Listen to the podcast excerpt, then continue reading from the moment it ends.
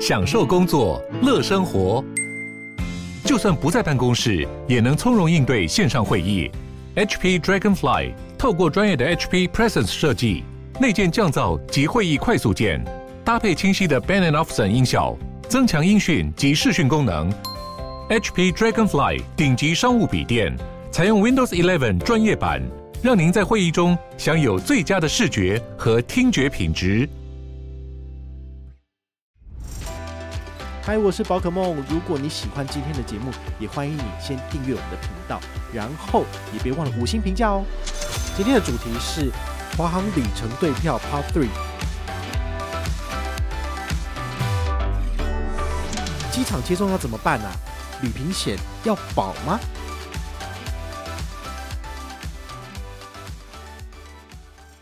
嗨，我是宝可梦，欢迎回到宝可梦卡好哦。我们就延续昨天的主题哈，今天就一口气来跟大家讲下一集哈，就是今天的主题。当你使用里程兑换机票的时候，其实会有蛮多的潜在问题哈。你应该也会想到，比如说，大部分的信用卡他们送的机场接送跟机场贵宾室，你是用不到的，因为你没有刷八成的团费，你也没有刷全额机票哈，所以这个就会是一个你必须要去考量的点。大部分银行所赠送的。免费机场接送跟免费的机场贵宾室，甚至是需要付费的机场接送，它都有一个启动条件，就是你得刷机票。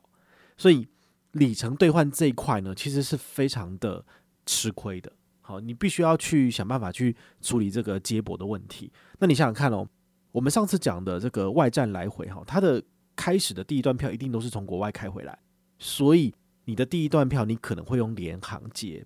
那你就要必须要思考一个问题啊，联航的票价很便宜，好，有有些它的银行门槛是说一万块起跳，你不可能买到一万块钱，所以你就算刷了信用卡你也用不到。然后再来就是它的机场接送时间啊，它要在登机之前的三个小时你就要叫了，比如说你是八点的飞机，你大概五点半在台北就一定要上计程车。好，上这个机场接送的车子，你才能够在开柜，也就是两个小时前，你才能够就是 check in 嘛，报到。那联航当然就是时间非常准时，就是时间到就关柜啊。你如果没有提前报到的话，你就达不到了。好，所以它会有非常多的限制，所以你们一定要想清楚，就是用外站来回开票的话呢。你有一些繁琐的事情要去做，好包含就是第一段票是从台湾出发的，你如果想要用联航来接的话，它的时间很烂。就算你用了机场接送的服务，它也必须要被加价，因为六点以前你叫司机在你家门口等，他就是要多两百块服务费。好，这个我都遇过哈，所以你们自己要想清楚哈。那如果你是传统航空的起飞时间，我个人觉得都蛮好的。比如说，它是八点半或九点起飞，那是不是代表说机场捷运的第一班六点准时开，你就准时搭上去，你就可以在最快的时间到机场，然后就 check in 报到，然后就可以就是安然 safe 的可以进入登机的状态，这样子。好，所以这个也是。传统航空公司他们的价值所在，因为你如果用联航的话，你真的是舍弃了非常非常多的东西，那很多的东西反而是接踵而来的麻烦。好，这个你就必须要去思考清楚。这样子，我们先来聊哦，这个机场接送的部分。好，机场接送应该要怎么办呢？哈，大部分的酬宾机票呢，它其实都是不是那个所谓的全额机票，因为它都是所谓的部分费用，你只有付机场税跟宾险或者是燃油费，所以很有可能你一段票换下来，你只支付了两三千块钱。这个银行一看就知道这不可能是机票的价格啊，所以你想要蒙混它，诶，不太可能。好，所以它就会有很大的问题，就是所有的信用卡送你的机场接送你都不能够使用。好，这时候你要怎么办？你可能会退而求其次，你想要转付费叫机场接送，可是付费叫机场接送，不论是四百二、四百八、五八八、六百八，它这个东西的启动条件一样，是要求你要有全额机票的刷卡，或者是八成以上的团费。你真的是一个头两个大，好，对啊，好，但是呢，这些其实还是有转机的哈，我稍后会跟大家分享。如果你刷的是比较严格的这种信用卡公司的这个产品，好，所以我我建议大家，你一定要在刷之前先看清楚条文，而不是刷了之后你再去想说，哎呀，我这个也没有，那个也没有，那就麻烦了。好，他们这种比较严格的标准啊，好，其实基本上你打电话去问也是碰壁的。那反而这一次，呃，我用的是 HSBC 的旅人卡来刷我的这个外站商务舱四段票的这个费用嘛。那一个人的话，因为你开了四段商务舱，东北亚、东南亚跑，所以他帮我计算出来的费用是一万三千五。那我换的是两组，就是两个人，所以它的价格是两万七。好，你想想看哦，在华航官网哈，就是航空公司官网，你刷了一笔两万七的费用，如果银行他不知道你这是什么内容的话，他是不是会觉得这就是一张机票的价格？是吗？好，这很合理嘛。好，所以呢，我就有打电话进去 HSBC 的客服，然后去询问说：“诶，请问一下，就是这个机场接送啊，好，因为里程换票的部分，它的税费是比较低的，不太可能达成这个所谓的启动标准。那是不是有可能可以跟他们的活动经办去反映，说有没有可能就是把门槛降低一点，或者是能够让我们用？”付费的方式叫到机场接送，这样子我们大家会比较方便去出发嘛？不然你真的是五点还是五点半，你真的要叫计程车，然后把你从台北送到桃园，你知道那个费用要多少钱？要两三千块，来回就是多少五六千呢？好，那真的是你省下来里程的钱全部都吐回去了。好，所以我就表达这样子的的意愿，这样子。那客服他听了之后，他跟我说他会反映给内部。好，不过他也跟我讲了一件事情哦，这个当然就是大家听听就好。好。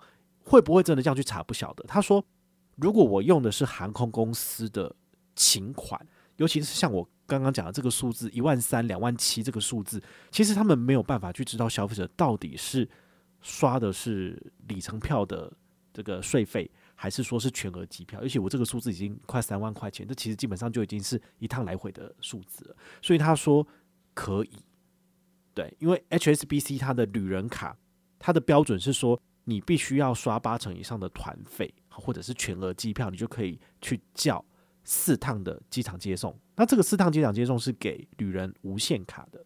如果你是旅人预习卡只有两趟，等于是你出国一次就没了，剩下你就是要付费叫。好，那我当然听他这样讲，我会觉得说，嗯，好像还不错，因为他没有要求说最低要一万块的门槛。其实我查过很多的银行信用卡或者是比较顶级的卡片，他们都有要求你的启动规则是要。以一万块起跳，而且要在近三个月内刷卡才能够这个使用。你想看，你开票的话就是要开未来一整年嘛？那你开了两段、三段的票，你怎么可能都是在三个月内全部玩完？我是今年十月开票，我预计玩到明年十月，对不对？那最快启程的时间其实是明年二月。好，假设明年二月好了，那你现在十月刷加三个月，不是也才一月份吗？所以那种启动条件太近的，其实你都看得到吃不到。就是你就算刷了。你也完全不符合它的启动规则。好，当你要叫机场接送的时候，他会去检视你这三个月的账单有没有飞机的机票消费，结果没有，或者没有旅行社消费，他就不会让你去叫了。好，所以这是大家特别要去注意的一点。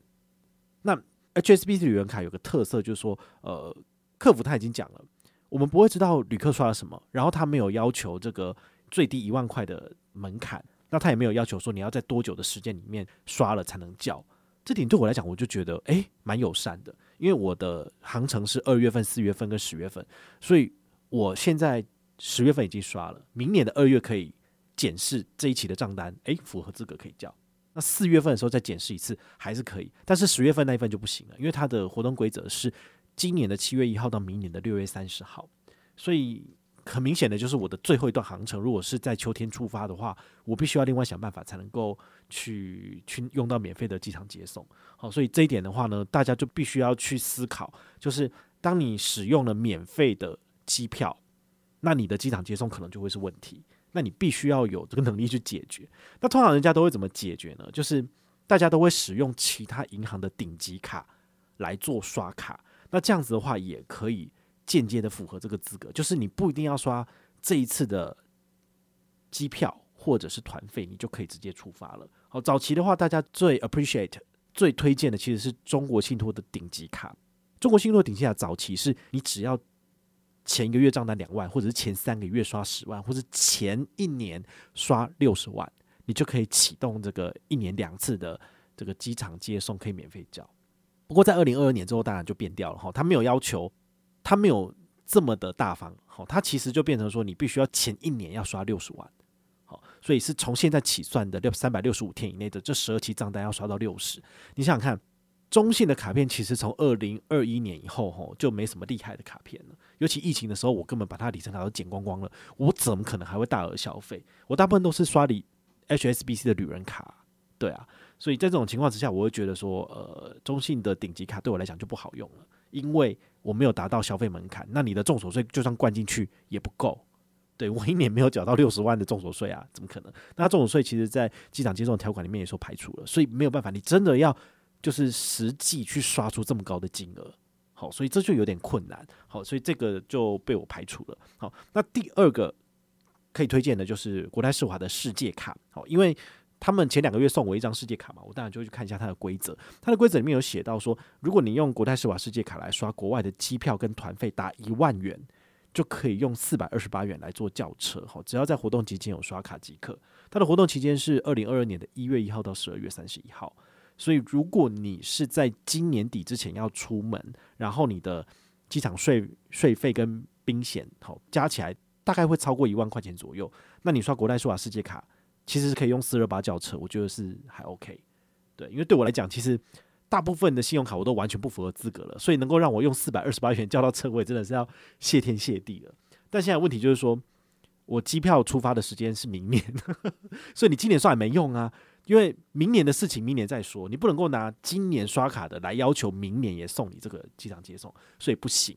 啊，所以我就觉得，哎，这个也没救了。因为当你的时间一拉长，跨年度，其实很多事情你都是无法预测的。对，这个今年是今年，明年是明年，然后那都不一样。那还有一张呢，你也可以考虑叫做台北富邦的尊誉世界卡。那它的要求呢，也是有一点严格，就是你需要在九十天内的刷卡才能够叫车。那它要机票全额或是团费八成。对，所以如果你有符合这个。这个门槛的话，你也可以叫到好像是六次的机场接送吧，我觉得也是送蛮多的。好，它也可以变成是这个国内的高铁，好像是接送吧，市区到高铁的接送，这个是它可以去换的。好，所以我觉得它的机场接送其实蛮，它的弹性蛮多的。但问题是现在已经可以出国了，那谁会就是 搭它的市区接送，然后送你到某个高铁站这样？就我就自己叫计程车就好了，对不对？好，那这是我个人查过这三张，也许相对比较宽松。当你没有刷机票或者团费，或者是门槛比较低一点的时候，你还可以去做到。然后结果发现，其实也是蛮困难的，因为这些东西都是你要付出大量的刷卡金额，你才有办法去拿到免费机场接送。所以到最后，我其实做的最坏打算就是，那了不起就叫计程车吧，就跳表嘛，从台北就是跳表到桃园啊。因为大部分的肯伊国际啊，他们合作的那种都是要求你要刷机票，如果你没有的话呢，他还是会跟你 charge 费用这样子。好所以这是大家一定要去思考，然后不然真的是头一个头两个大。第二个我们要讨论的是旅行平安保险要怎么挑选哦。那这点呢，我还是要跟大家就是特别的说明，所有的旅行平安保险它的启动条件都是要刷全额机票或是百分之八十以上的团费。所以呢，如果你不是刷那个一整张的机票费用，我说真的，你你这飞机掉下来你出事，他不会赔的，他一定会去查。你一个人就是五千万六千万，这个价格实在是太高了，所以。航空公司还有这些理赔公司，一定是会一个一个去查你到底刷了什么卡，那是不是全额机票？如果你被抓到是用里程票，我跟你讲，你家人也拿不到这笔钱了。好，所以这是没有办法的。好，但如果你真的是刷全额机票，哈，比如说现在有这个长荣的线上旅展，你用国泰世华的长荣极致无限卡，就是亚洲短程线好像是九折，然后再加上折五千块钱，所以它就会变成说你去大阪啊。然后你去东京，去北海道，这个价格都很便宜，几乎跟联航的价格一样便宜。好，那是蛮傻的。很可惜，就是我在七年前吧，我就把极致无限卡给剪了，因为它的年费就是两万块钱，每年都要缴两万，我就有点吃不消，我就没有办了。好，所以我也不符合新户资格了。好，但如果你们有这个能力，好，就年收两百万，然后也办得下这张卡片，也刚好要规划明年出国想搭长荣的，好，那你可以办下这张卡片，拿到新户首刷礼、新户满额礼。再来参加这个线上购票的这个行程，然后你还可以打九折，再加上折五千，那的确是很划算的。我说真的是很划算。那还有一件事情蛮好笑，就是中华航空它就就是不甘落于人后，所以他自己也推出了一个类似的活动。那网络上就有人笑他们说，这个连抄作业都不会抄，就是最后折一折，发现说，哎呀，我自己买机票跟我自己用这个华航的优惠折一折。只省了九十六块，我想说这什么鬼东西，怎么差那么多，对不对？就是东施效颦嘛，好，所以我也希望说华航就是可以努力一点，好，就是推出一些有竞争力的产品。我说真的，就是传统航空就是长荣跟华航在竞争嘛，现在多一个新宇，对啊，可是新宇也不打这种价格战，它走的是另外一个质感路线哦，所以我觉得大家就是呃要多看多比较，你才会找到最适合自己自己的这个里程使用方式，然后还有就是最便宜的价格这样子。好，那如果你是要真金白银的去刷卡买机票，我个人认为啊，哈，有几张卡片是你可以优先考虑的。第一个是国泰世华的世界卡或无限卡，好，它最高有到六千万的旅行平安保险，然后还有全程意外险，好，那相关的细则其实大家可以去这个官网看。我们之前好像两年前吧，是不是有那个普悠玛事件在花莲还是宜兰？就是有翻车嘛，死了很多人。那个时候呢，就一窝蜂记者都跑来，就是问我说：“诶，那有没有什么信用卡有这个理赔的优惠啊什么的？”那后来我我我就有跟大家分享哦，其实最推荐的还是国泰世华的这个顶级卡，因为它的旅行平安保险，然后还有全程意外险都是最高的，业界最好的就是六千万。但如果你刷的是里程票，不好意思，那都没有。好，所以你一定要出发前自己在网络上面再去做投保跟加保。好，所以这个是你一定要去做这件事情，这不是为了你自己，而是为了你的亲友、你的家人。对，这个很重要。那第二张的话是中国信托的顶级卡卡组一堆五千万。好，其实很多的顶级卡大部分都是到五千万的等级。富邦中心世界卡、台信银行的世界卡或无限卡、玉山的世界卡无限卡、星光无限卡，然后永丰银行的无限卡世界卡，其实都是五千万的等级。所以。你们如果呃想要拿到的是五千万的理赔，那你就应该要刷这些顶级卡，好，真的这样，而不是刷那个便宜的，什么刷机票有三趴五趴折扣，你就狂刷，结果那个旅行平安保险或者全程意外险就是只有两千万，那就很惨了。好，那还有一个比较不幸的消息就是 HSBC 的旅人卡，你拿来刷机票只有两千万。就算你是无限卡等级，还是这么烂，你就知道说银行不愿意在保险这一块支付更高的费用给保险公司，所以他只愿意保最便宜的两千万。那他把他的预算放在哪？放在这些里程累积，或者是呃十五大航空公司兑换里程，或者是三大饭店的这个兑换的这个服务的合约。好，他是付钱付到那里去了，所以他就没有办法给你全面性的一些折扣跟优惠，所以。你如果搭上一班死亡班机，然后你刷的是 HSBC 旅人卡，哈哈，那你就只有两千万了，一差就是差四千万。好，这是我个人整理的这个部分啦。好，就是提醒给大家。好，那你在刷机票之前呢，请你还是要做一些基本的资讯确认。比如说，第一个你要确认的是，你刷这张信用卡的回馈趴数是高还是低？那你刷的是里程，还是你刷的是现金回馈？好，现在有很多的银行有针对。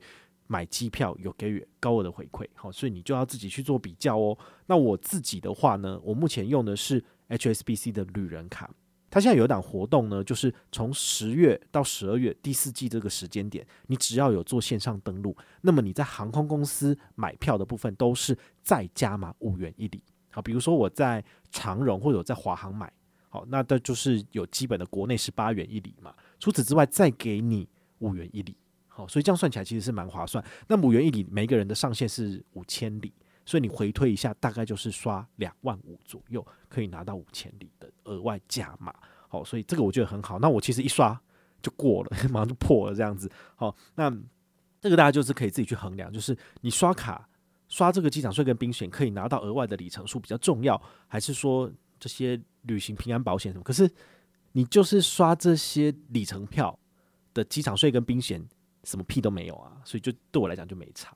好，所以所有的保险都是额外再买这样子。好，那第二个你要确认就是说，机场接送跟机场贵宾室的启动条件，你这次刷的这个里程票是不是符合资格？好，你这个一定要去看清楚。那旅行险的启动条件你自己要去看哦。所以本集节目呢，就是跟大家分享，当你确认要兑换里程票的时候，你可能会遇到的一些困难跟你需要思考的点。而不是说机票买好就好了，那到底你要怎么去机场啊？你要叫你家人在吗？像之前上那个丹尼表姐的节目的时候，他就跟我讲说，他这个 HSBC 旅人卡，他的权益他都没有用到，为什么？都是他爸爸妈妈载他去机场啊，不论是要去美国见他的男朋友，还是去什么地方，都是他爸就是从戏子这边开车，不不不，然后就还有他家那只狗，就一起载到那个桃园去了，他根本不会用到机场接送。对，那这样子这张卡片对他来讲就是。没什么屁用，因为他只有刷卡累积礼数而已。哦，但是他的礼数其实累积的也蛮厉害的，因为他已经换一趟台北到美国的商务舱，然后现在账上累积的又快十万里了。哦，他只是一介小女子，但是他这样子刷刷刷，居然也可以累积到这样算起来大概二十多万里诶。哦，这个两年的期间哦，真的是蛮厉害。之前去上他的重口味的时候，他真的听了我的话，然后办了这张卡片。他就是不管什么屁什么鬼东西，他全部都刷这张卡片。他也默默累积了这么多里程，好，所以我觉得 HSBC 旅游卡真的是会用的人很厉害，或者你是一个想要无脑刷的人，其实你办这张卡片就够了。好，这怎么刷其实都可以累积得出来。好，这是很不错的。好，就推荐给大家参考。我们下一集呢就要来跟大家分享。好，最重要就是说，到底要刷怎么样的信用卡可以大量的累积里数？真的一定要刷航空公司推的联名卡吗？还是说你要推一些烧脑？然后又有高回馈的卡片，比如说国泰世华 Q 卡，还是我现在所使用的主力卡 HSBC 旅人卡，也是一个选项呢。好，我们在下一集节目就会跟大家做一个完整的分析。好，我们下一集的话呢，就会再跟大家分享一些呃我整理的里程换票的一些二三四。好，就敬请期待下一集吧。那如果你有任何的问题或任何的想法，也欢迎你就是到粉丝页私讯我，好，或者是留言，好，或者是抖内都可以，好，我们有看到的话呢，都会在做节目跟大家回报哦。我是宝可梦，我们下回再见，拜拜。